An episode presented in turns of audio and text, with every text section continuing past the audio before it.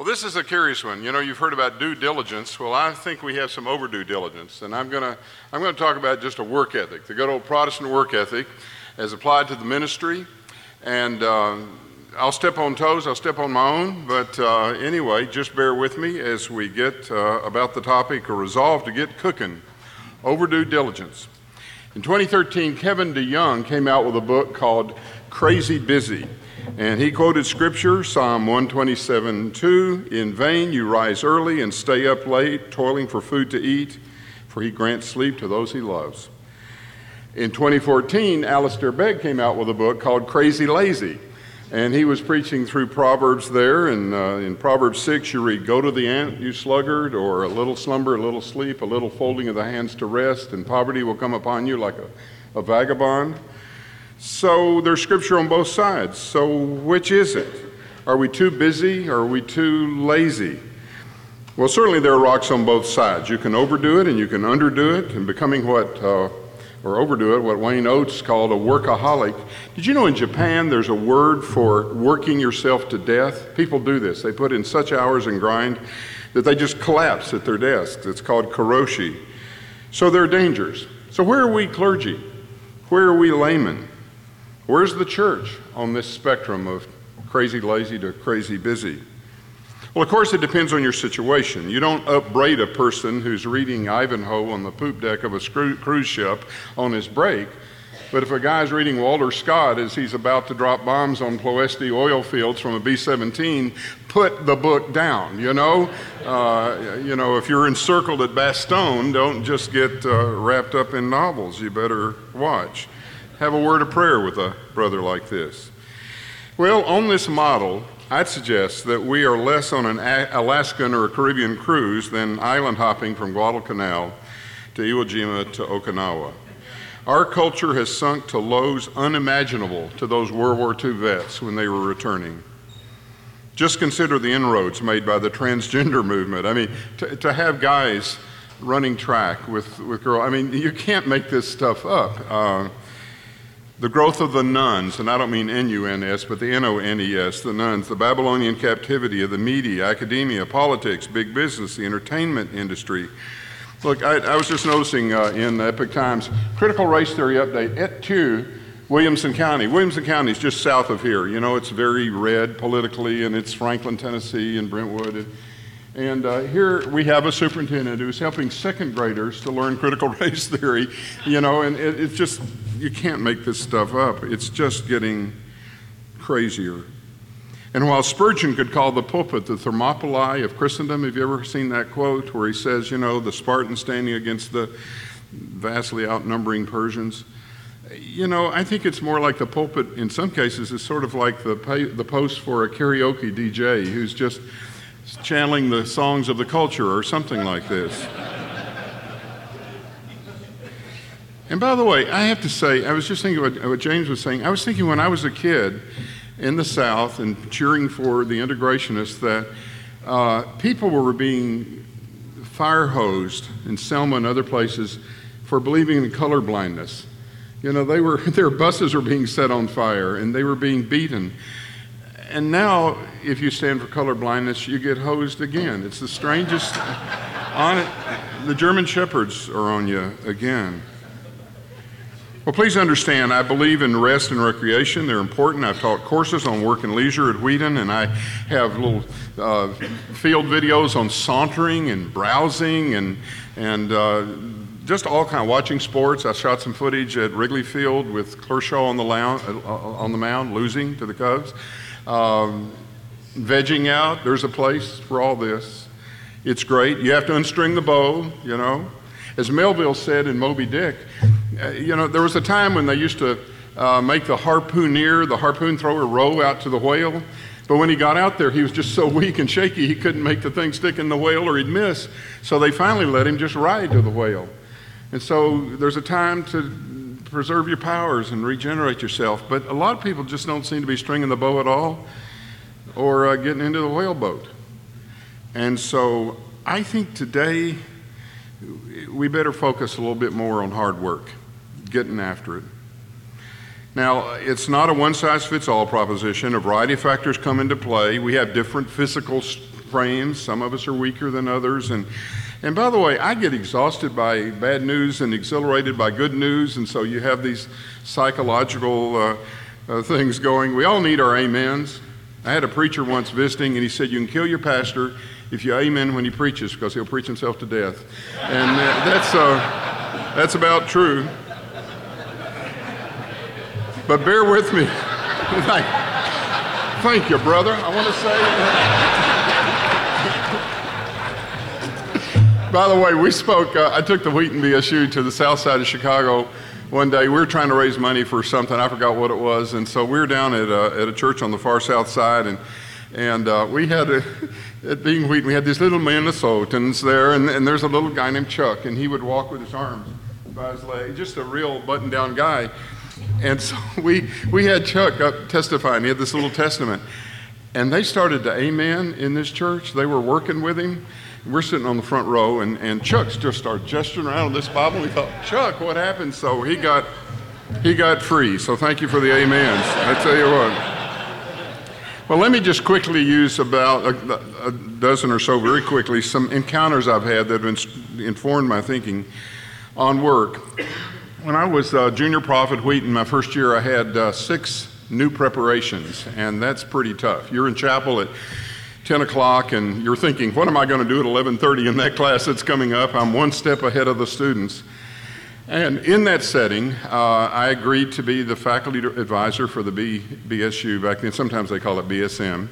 And on the Chicago CMBA Student Ministry Board. And so I would go in after hours to Oak Park, uh, where it was then.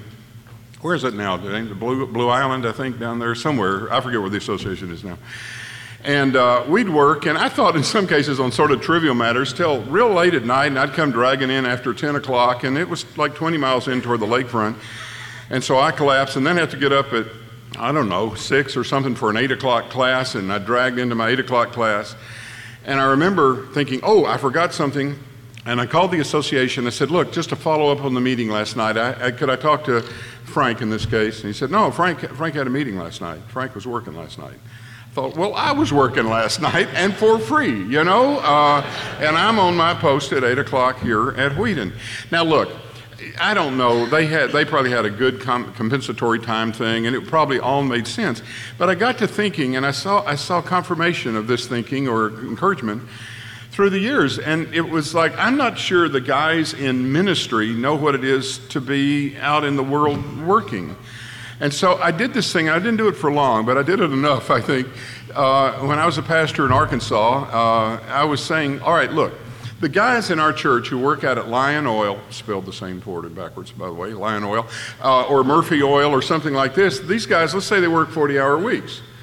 And then they give 10 hours to the church. You know, they prepare their Sunday school lessons and teach Sunday school lessons. They come to church and they come to prayer meeting and they're in this committee or that committee.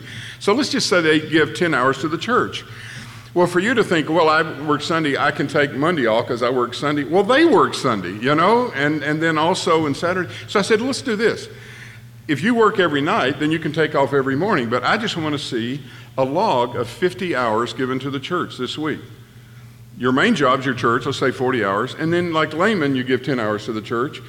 And it was just kind of, oh, you know, that sort of thing. But I, and whether or not that's legalistic and micromanaging and all that, there's a point here. Look, I talked in the work and leisure course, I interviewed a guy whose marriage had blown up down in Texas, and he was the choir director, and he, uh, he went to work at Chick fil A, stepped off the staff, and he, he was a greeter, a hospitality manager at Chick fil A, and he just said, Look, uh, um, I had no idea when I had choir practice afterwards, and I had people stand on their feet for two hours, and I didn't realize what it was like to stand on your feet all day long. And he was convicted. So, part of what we need to do is just say, guys, we need to think about at least putting out enough for our job in the church as the typical layman, the model layman. And I've seen this again and again, and so I'll just leave it at that. Here's the second one the expression, do what you love or are passionate about, and you'll never work another day in your life. Have you heard that? Okay, you know, I took the Kuder. I took the Kuder preference test in high, junior high, and I found out, you know, they'd ask you, would you rather read books to children or watch for smoke from a fire tower and things like that, and they finally said you're this or that. Uh, all right, well, yeah, I mean, I, I've gotten to do some things I like, but you know, there's a false promise in that, I think. I mean, can you imagine? here's this cherubim uh, with a sword at the, at the exit of Eden. And Adam is walking out, Genesis 3. He says, Hey, Adam, little tip. I heard the part about cursed ground, painful labor, sweat of your brow, and such, but listen, if you'll just do what you love, you'll, you'll never work another day in your life. Speaking of passion, this has to be one of the most inflated words uh, and overworked in our parlance. We can't just like to do something like play golf or garden or read. We have to have a passion for it. Just read church websites, you know, like meet the pastor, you know, well, he has a passion, you know, for numismatics or something like that.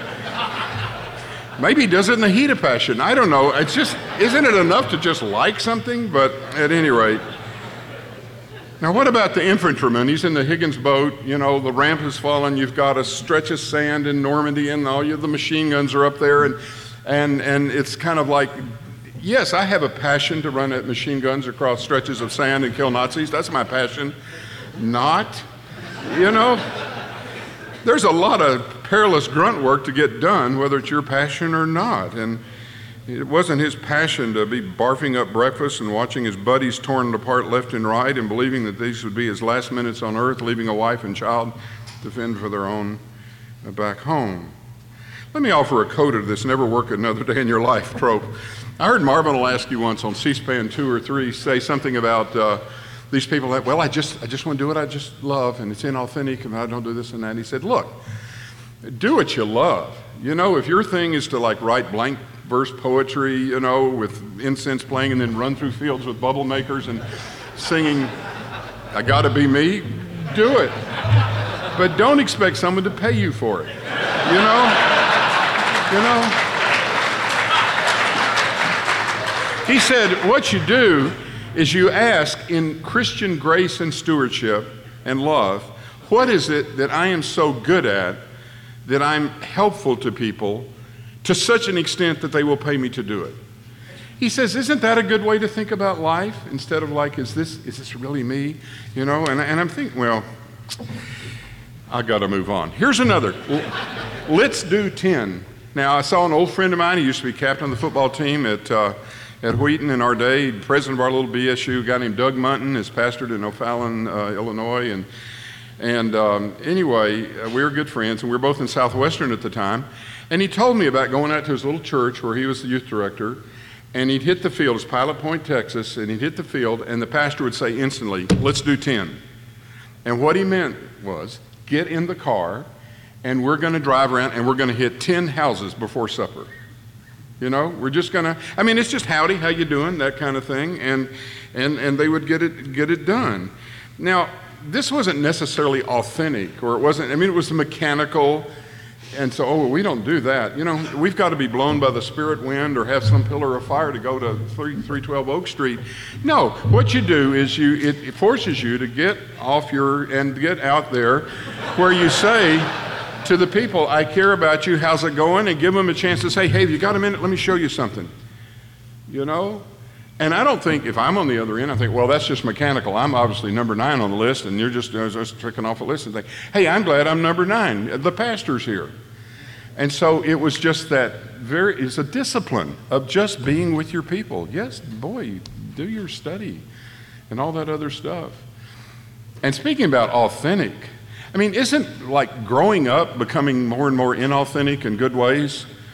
I mean, look at kids in like a classroom or something, and you know, it's just drilling and like this and playing like that. When someone like me is lecturing and to actually pay attention, fighting the, the, you know, the impulse to just like this, that's inauthentic. And I'm so grateful for your being inauthentic right now. or, or, or going into a hospital and you want to authentic, it's like, oh no. I don't know if you're going to live, but you ain't going to be normal if you, if you heal. So, you know, it's like, no, it's like, Bob, great to see you. You know, they looks like they're really doing a good job here, and I'm just pleased. Well, how phony is that? Hey, You visit me in the hospital, you'd be phony, you'd be inauthentic, you know? But it's just such a form of slavery to have to be always uh, running with your passion and being, and look, it is authentic. It's authentically concerned for the feeling of the person. But you know what I'm talking about. You know, it's such a, such a thing that we've done. And by the way, when the pastor said, let's do 10, he didn't mean let's do 10 Twitter posts. He meant let's do 10 visits and by the way, in the Ten Commandments, he says, let's do six, uh, as in six days shalt thou labor. Now, here's from the Army. You can sleep when you're dead, and we work half days. Very quickly, when I was, uh, uh, when I came through college, uh, the Vietnam War was raging. We still had a draft. And so you kind of went in one way or the other. I got a little ribbon, the National Defense Ring. We called it Alive in 65. Okay? That's just, you're, you're around. So uh, I went to Benning, and uh, then one thing led to another, and I was able to keep my work at Vandy going by getting into the Tennessee Guard. So I'm out there wearing a patch, unlikely said "Hell on Wheels," like, yeah, look at me. But it was it was a mechanized unit, and we would go to Fort Hood, Texas, and do round out stuff with the second AD. And um, you know, I, I, did 28 years in the Guard and Reserve, and I was a threat to none of our enemies, the best I can tell, and was uh, was pretty ineffectual. But we would ride up and down into the tracks and sleep and flop down and get soaked and then baked, and you got all these sweat rings on your olive drabs drying out, and they're screaming at you. And, and uh, then, you know, the, the CO wants to give a warning order at 11 at his tent or his track, and you have to get up, and then you go back, and about the time you get to sleep, the, re, uh, the refueling stuff coming through 2 and 3 in the morning to top off your tracks. And, and then, and then you get up at something called BMNT, beginning morning nautical twilight, which is an hour before sunrise. And you're at it again. And so after a while, somebody says, let's do this. And one guy said, come on, I mean, can't we do it? He said, you can sleep when you're dead. okay, we're going to do it then, apparently, you know? and that was good stuff. It basically said the mission is actually more important than how you feel about it. And that was good. Then at the end of my service, I was doing two week tours over at the Pentagon and um, Chief of Army Reserve and Chief of Public Affairs. And, and I remember the guys in our office there would joke they worked half days. Well, that meant they worked from 6 a.m. to 6 p.m., and on either end, they would put an hour's commute by Volkswagen, four in a car, cram coming up from Fredericksburg and going back, and they just laughed about it. We work half days, you know, hoo-ah, right? And, uh, and then they could be called at a moment's notice to go have their legs blown off in Bosnia or wherever, you know, what was ever cooking at the time. And then I'd go back to ministry world, an alternative universe. And I would get whiplash because we do take care of ourselves. And I better keep moving here. If I haven't alienated you yet, Sun Tzu's description. When you're in the Army, you take courses. One of the courses, I think it was CNGS, I had us reading these books by uh, Clausewitz and Sun Tzu and Jomini. And one of the things we read about Sun Tzu's Art of War is that battle is like water running downhill. You know, it, it, hits, it hits a boulder and it doesn't go bonk, you know? Well, no, it finds a way around, it keeps going. And it seems like a fair number of people just go bonk in the ministry. You know, they run into a longhorn deacon, or they are so longhorn themselves that a godly deacon says, You cut it out, something. But you just go bonk. And what you need to do is just pick up and go with the next thing God has in your plate. And that doesn't mean if you've had a, uh, you know, a affair with the secretary, you've embezzled funds, and you go find another pulpit. You know, that's not what I'm talking about by the way, I found this great little book on resiliency, the military, uh, it's a ministry thing for the military. And this resiliency means that you find what you are biblically enabled to do. I'd say just about all kinds of stuff under the Great Commission, and you can be a witness. You can, you can do all kinds of stuff, and you don't have to insist on being somebody, but you just pick up and, and do these sorts of things. You may have been mistreated fairly, mis- uh, mistreated unfairly, you may have been treated fairly, but you don't just go bonk. And it strikes to me that some people just eat worms and die, you know, or they eat jalapenos and explode, but they just like, what? You've got life ahead of you. When one door closes, God opens another one. Be sure it's God opening it. But you've got all kinds of ministry you can do. Um, I got a call once. I got fired from Midwestern. He was nice to say he worked at Midwestern. I got fired. I got crosswise with the trustees, and, and they've been nice to me since. I mean, it's been great. But at the moment, it was quite, quite thrilling. And uh, I remember, as I put it, that I misappropriated anger. So we'll just leave it at that. But uh, anyway, I just, perfect storm of my just, just being a mess. And uh, so I got a call from Tom Elliff, who was with IMB at the time. I was doing something for the seminaries up in Alaska, and I got a call from Tom. I remember it's a weird time. It's like 10 at night and it's still daylight. I thought this is it's later than it's ever been before or something. So Tom says, Hey, I heard you, hear you about to go into a rough meeting. He says, Let me tell you about a bird that flew into a badminton game. Uh, they mistook him for a shuttlecock and they just whooped him. I mean, it's back and forth, back and forth. And uh, about a year later, the bird's walking along the ground and some old bird friends came by and said, uh, How's it going? He said, Well, fine. He says, I don't fly nearly as high as I used to, but when I get off the ground at all, it's ever so sweet. And Tom says, You may not fly very high again, but I'm telling you, there's some sweet flying left. And that is the truth. And so I'm telling you, if you just get, I'm just thinking about Johnny Knoxville, if you get rolled down the hill in a porta potty, you know, or something, I mean, if you, if you make a total fool of yourself, if you wreck yourself, God saves. God uses you. And as James said, if God loves you, you got, you got ministry, you know, and you got dignity. And you do what you can. So don't go bonk, right? Okay, here's one. I haven't taught it yet. Um, when I was at Vandy, one of my profs in philosophy of law talked about a conversation he overheard between two profs. And one asked the other, Do you know Sanskrit? And he said, No, I haven't taught it yet. Ain't that the way it is? Because you can go bonk. I am driving the cameraman crazy here. I'm sorry. I hope the sound's working. You can go bonk and say, "No, I, have never, I've never done that. I don't know. I didn't know." Thing. And then you just stay within your little competencies and your safe zone. Look, isn't that true? Like, do you know Jude? No, I haven't preached through it yet. Uh, right? You you rise to the occasion. Hey, would you do this or that? Uh, yeah, you know. And then all of a sudden it's like getting people on a mission trip. Who wants to go to Brazil? Yeah, you know, oh, that'd be fun, you know. Okay, by the way, you got to write your testimony for a, a, minute and a half. You got to take 17 shots. You got dengue. You got yellow fever. You got you got to take chloroquine. We're going to only pack 10 pounds for two weeks. We're going to fly in treacherous airplanes over jungle and uh, don't drink the water. And by the way, no, you're only got generators and they cut off at midnight and then it's hot. And so, and, and by that time, they just, uh, but, but they've already been introduced in churches going on the trip, you know? So they're stuck. I call that the technique of getting them out on the limb, the technique of limbs, you know, just get them out on the limb. Put yourself out on a limb beyond your you may you if, if you fail you'll have an epistemological victory. You'll discover your limits you know?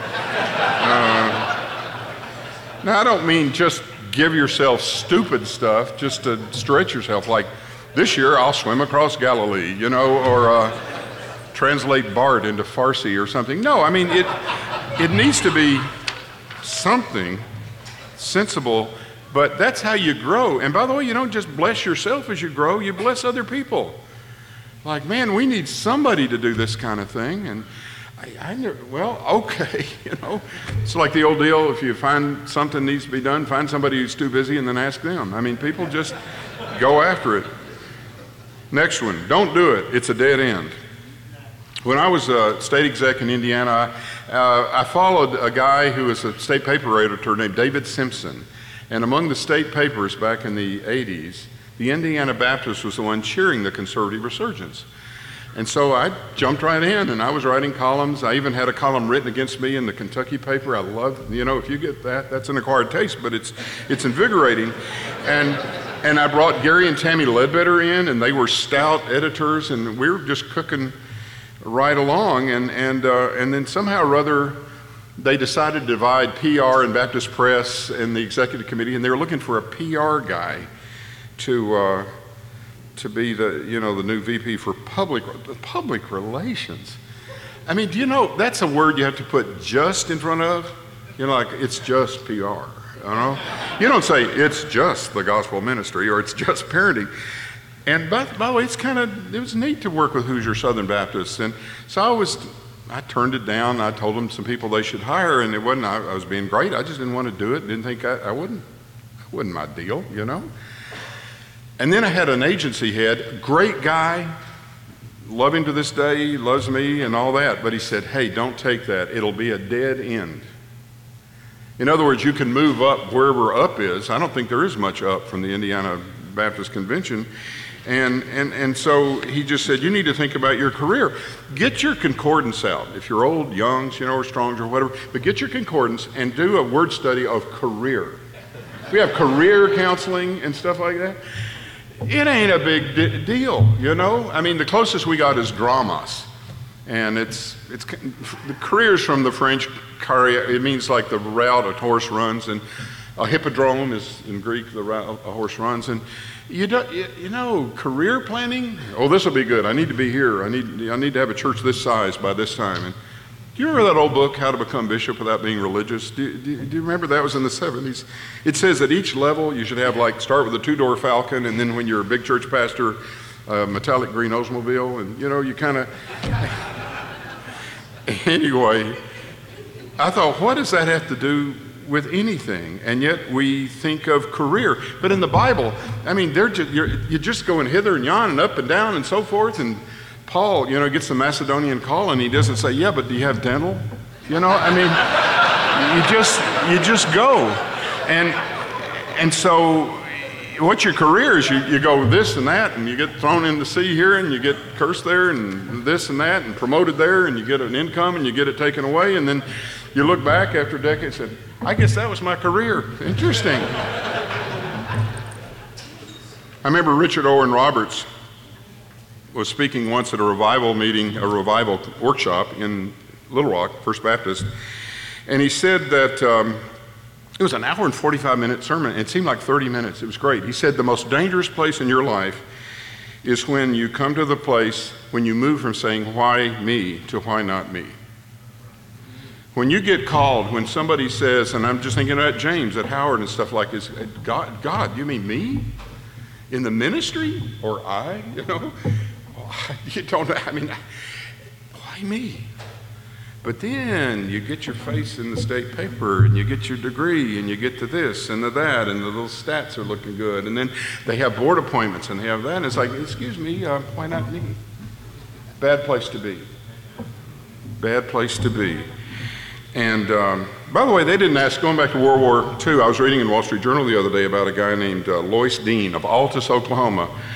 He could have stepped out of that mission in the Battle of Manila because he had a, a damaged foot from shrapnel, but he wrapped it up. He got into that torpedo bomber, and in the course of the, of the action, his head was blown off. He was decapitated. And when they finally landed, the inside of the cockpit, all over, was so full of blood and tissue that they decided to clean that plane up was just not worth it, and so they just shoved it into the uh, shoved it into the ocean and buried him at sea.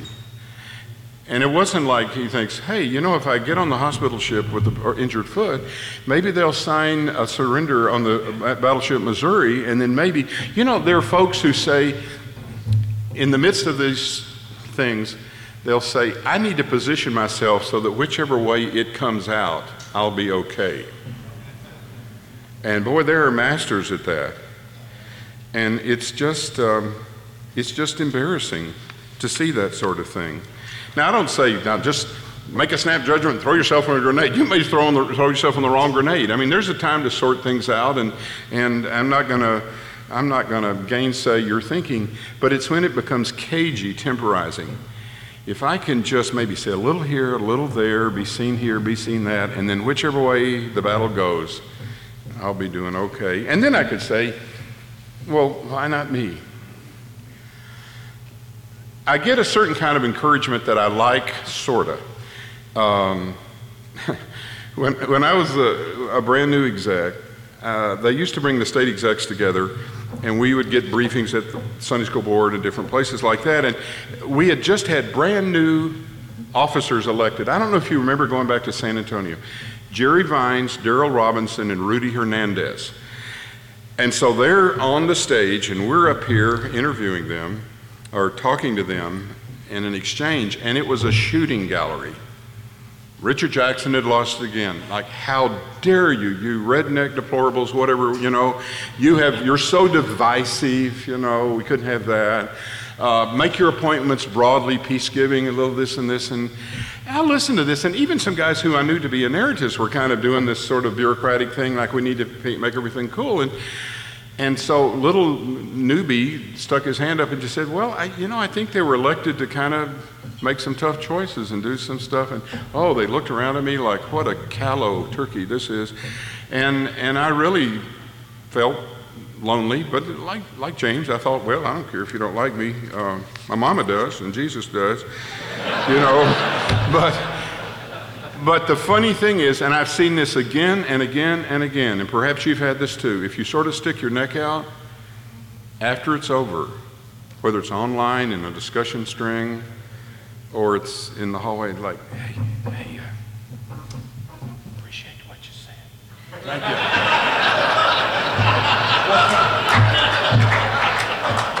Gag a maggot. You know, it's great. It really helps. I'm telling you, keep it up. But, but there is that question where were you? You know? And that's a big deal. But I tell you, career interest will cripple you in this direction. You've got to be very careful that you're not a calculating careerist. Look, you don't have to fight every battle. Jay Strack said once regarding backward masking, do you remember that where if you're running backwards, say, Satan is my God? He just said, don't be a dog that chases every car. You don't have to be a dog that chases every car. There's calling, you pick your battles. I know that. But if you're agreeing strongly with someone, but you're not standing with him or her, then check your manliness or your womanliness or something. You know, it's just, uh, and don't get them mixed up. Uh, you know, whatever. Sowing and reaping in Evanston. All right, this is the next one. I, I, I, hope I'm doing okay on time. Sowing and reaping in Evanston. So I'm a church planter in Evanston, and uh, we're knocking on doors, and uh, we ended up with volunteers from Leavenworth, Kansas, and from Magnolia, Arkansas, and we knocked on 12 miles of doors in Evanston, the People's Republic of Evanston, uh, where Northwestern is, with the gospel. We'd say, "Hey, you hear about gospel music, gospel this and that? What do you think the gospel is?" And they would, and then we'd give them this, and we'd invite them to church, and we were we had a huge map with every little house in Evanston. We'd mark them off. As a result of this 12 mile door knocking, we had one guy show up, and he was a Baha'i, and he just wanted to brush up on the Christian angles, you know, because they believe in all these things. And we did other things. We mailed to 15,000 people. We had a, a, a, Broadview Missionary Baptist Church on the west side. Clarence Hobson came over with two buses. We had gospel music on the lakefront by Northwestern. Just did all kinds of stuff. And I think we netted something like um, eight people from that. And so here's what you would say at this point well, that doesn't work. I hear this so much. That doesn't work anymore. You know? Well, what happened is not long after that, I was invited to speak to the Northwestern InterVarsity group, the biggest one.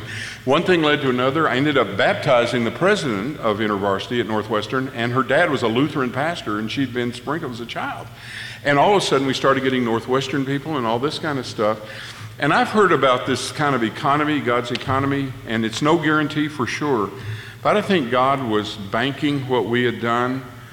That stupid thing we were doing, presenting the gospel door to door in Evanston. He says, I like that.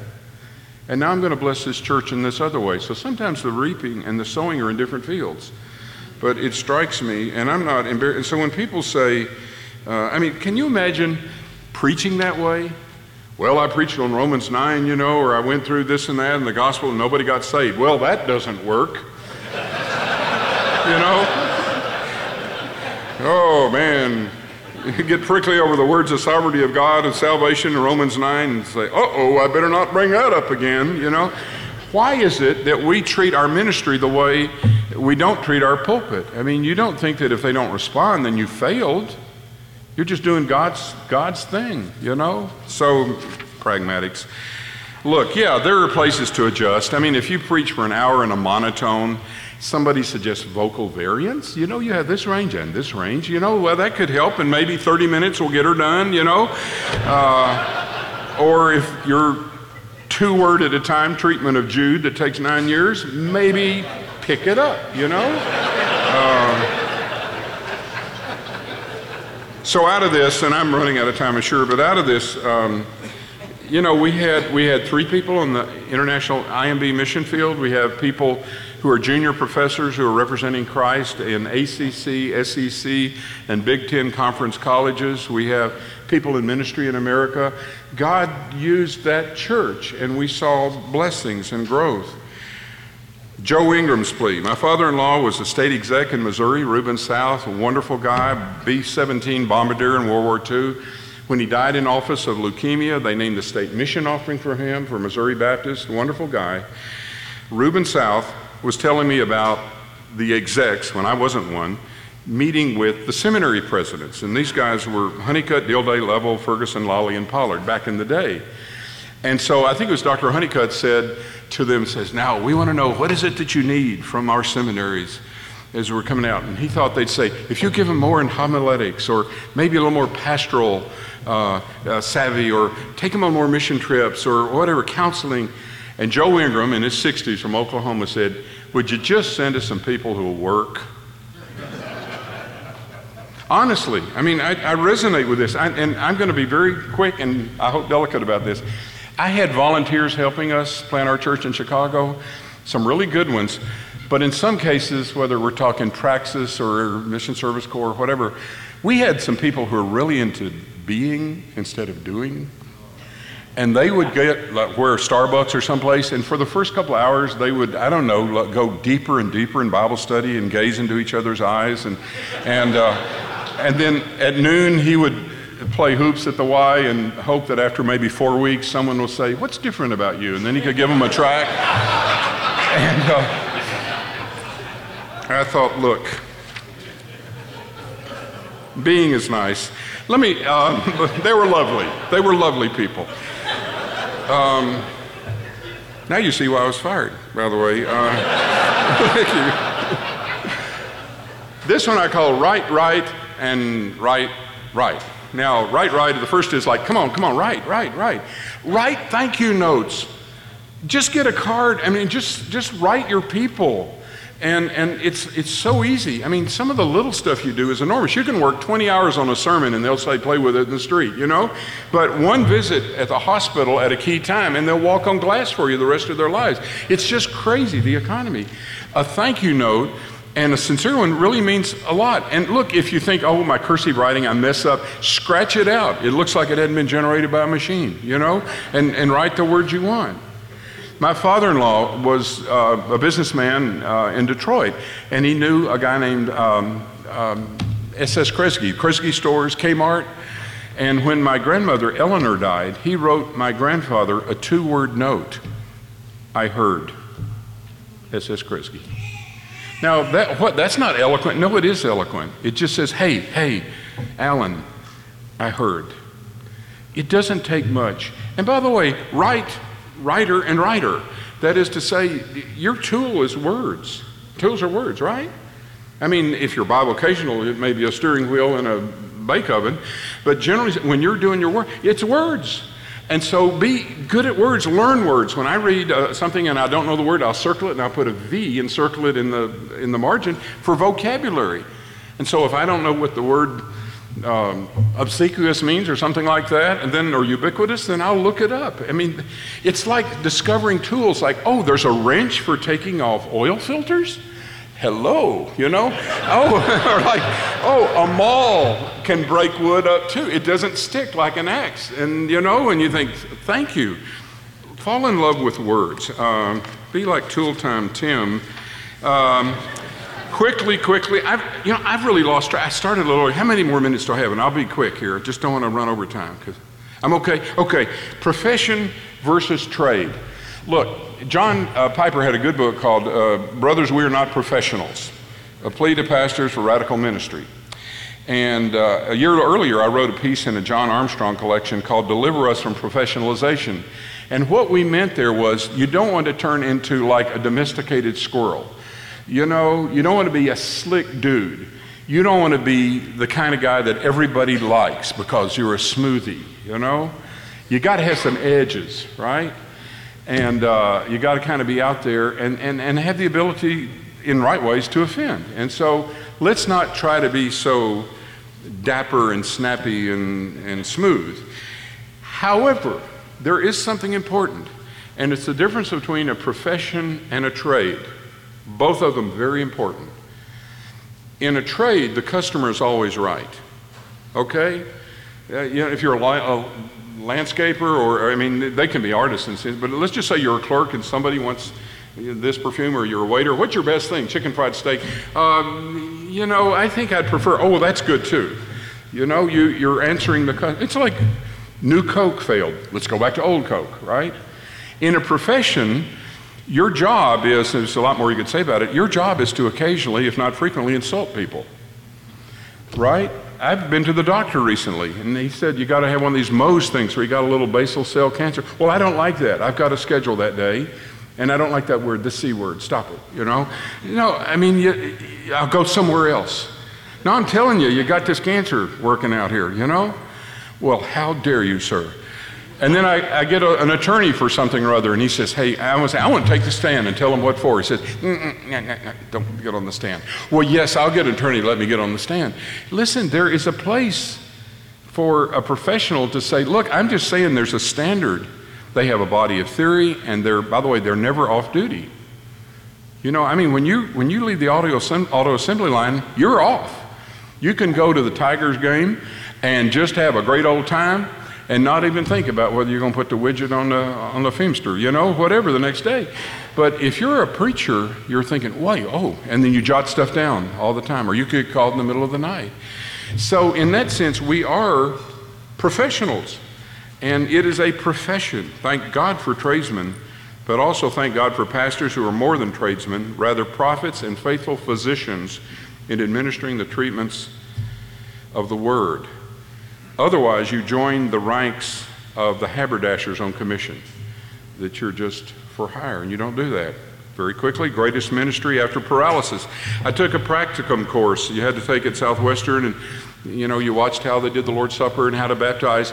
And then I did hospital visits. And they had a little book about doing work in the hospital. And I read something I never forgot. One guy became a quadriplegic. And he said it was after that that my ministry took off because he said, I discovered the power of prayer and I became a laborer at prayer, and things began to happen, and I was so ineffectual until God made me unable to move. There is laboring in prayer. Sometimes the joke is we Southern Baptists, uh, uh, our patron saint is St. Vitus. If, if you remember St. Vitus dance, it's just, just jerks and movements and so forth, and we're always just in activity. We need to sometimes just, often, just get into prayer, contemplation, meditation. That can be important work and preparation for work. Baffled mules. Back when I went into the ministry, there was a home mission board before NAMB, Prayer and Spiritual Awakening Office. Glenn Shepard was leading it. And we listened to J. Edwin Orr videos, you know, and he said when revival hit Wales, then the, the mine mules were confused because everybody cussed them out usually, and now they're not cussing and they don't know what to do. Listen, you remember names like Jeremiah Lanphier and Duncan Campbell and, and, and Seth Joshua and all that? And even Asbury and Robert Coleman and, and, and so forth. And look, I'm telling you, we worry about the demographics, demographics in America, and the other folks are trying to get it loaded up, and we get our group and our group here, and then we can, we're on. I'm just telling you what, God can send awakening on our land. If we're worrying about the demographics of America, one thing we ought to focus on is the demographics in heaven. Because if the demographics change in heaven because future demographics, because of our efforts here on earth under his sovereignty, then you're going to be surprised at what happens at the culture. So don't just be thinking Washington, don't just be thinking the Washington Post, but think about changed souls. Wouldn't it be crazy if all these people they were counting on became radically saved and so forth? I mean, mercy. Well, let me conclude with what Ted Williams said. Ted Williams was a lost man, strange man, had his head cut off and put in deep freeze after he got saved, after he got after he died, so that he, maybe they could find a young body to sew it onto uh, later on. But he was amazing. He was a war hero. He was a Hall of Famer.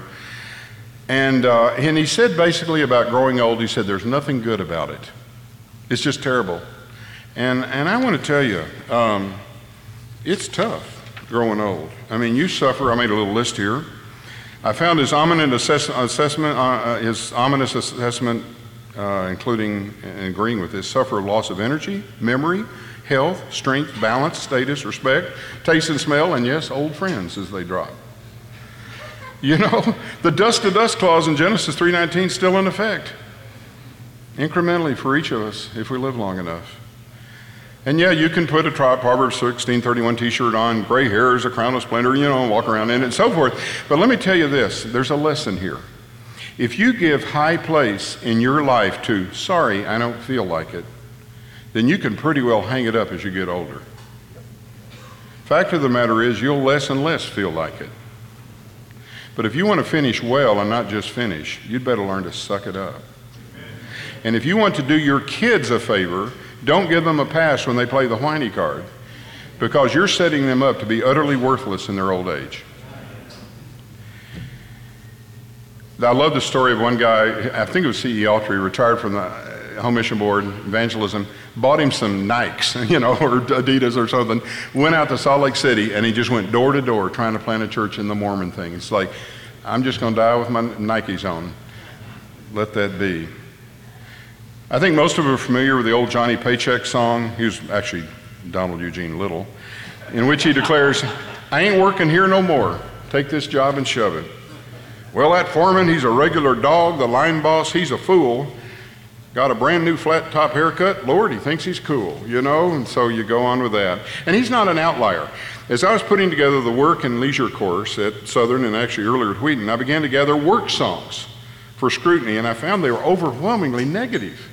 You know, Tennessee Ernie Ford, if you go back that far, 16 tons, and what do you get? Another day older and deeper in debt. St. Peter, don't you call me because I can't go. I owe my soul to the company store. You know, there are there are several coal songs like "Whoop, I like to slip down, booking in the coal." Okay, Dolly Parton. Dolly Parton, nine to five. Working nine to five, what a way to make a living, barely getting by, but it's all taken and no given. They just use your mind, they never give you credit. It's enough to drive you crazy if you let it. Wow, I'm getting worked up here. So, as I read pastoral counsel things and blogs and this and that, I kind of think maybe our song should be Nobody knows the trouble I've seen. Nobody knows but Jesus. sometimes I'm up, sometimes I'm down. Oh, yes, Lord. Sometimes I'm almost in the ground. The pastor's song, which is what I'm picking up from a lot of the stuff. There's nothing harder than that. But what about Fanny Crosby's song, To the Work? She was blind. She wrote 8,000 hymns, gospel songs, four books of poetry, among other things. Maybe she has something for us to sing. To the work, to the work, we are servants of God. Let us follow the path that our Master has trod. With the balm of his counsel, our strength to renew, let us do what our, with our might what our hands find to do. Now what? Toiling on. They changed the words later because they were embarrassed. Toiling on, toiling on, toiling. Let us hope and trust. Let us watch and wait and labor till the Master comes. And no, you don't sing toiling on to the Volga boatman. Toiling on, toiling on. Whatever. How about that for a song? In Crazy Busy, Kevin DeYoung says the Bible commands hard work and it also extols the virtue of rest. Both have their place. The hard part is putting them in their right places. Exactly right. And on another day, I could sing the virtues of leisure. I could recount the fun and rest I enjoy watching mysteries on BritBox or seeing Major League Baseball games in 20 parks now uh, to date. But this day, I lobby for more good old fashioned toil. And by old fashioned, I mean Genesis 3 old fashioned. But did I mention that I had some fun in doing this, toiling away as I prepared this talk? And make no mistake, there is toil in writing and rewriting. Indeed, I was able to, in the words of Snow White, whistle while I worked. And as I head back to Nipper's Corner on the south side of Nashville this evening, I, Dopey, or perhaps you'll label me, label me Grumpy, trust that I can join with Sleepy, Sneezy, Happy Doc, and Bashful in singing Hi Ho, Hi Ho, it's home from work I go. And perhaps I can just begin to make out the ultimate greeting that awaits us in Christ. Well done, good and faithful servant. Not well contemplated, well imagined, well observed, well intentioned, but well done.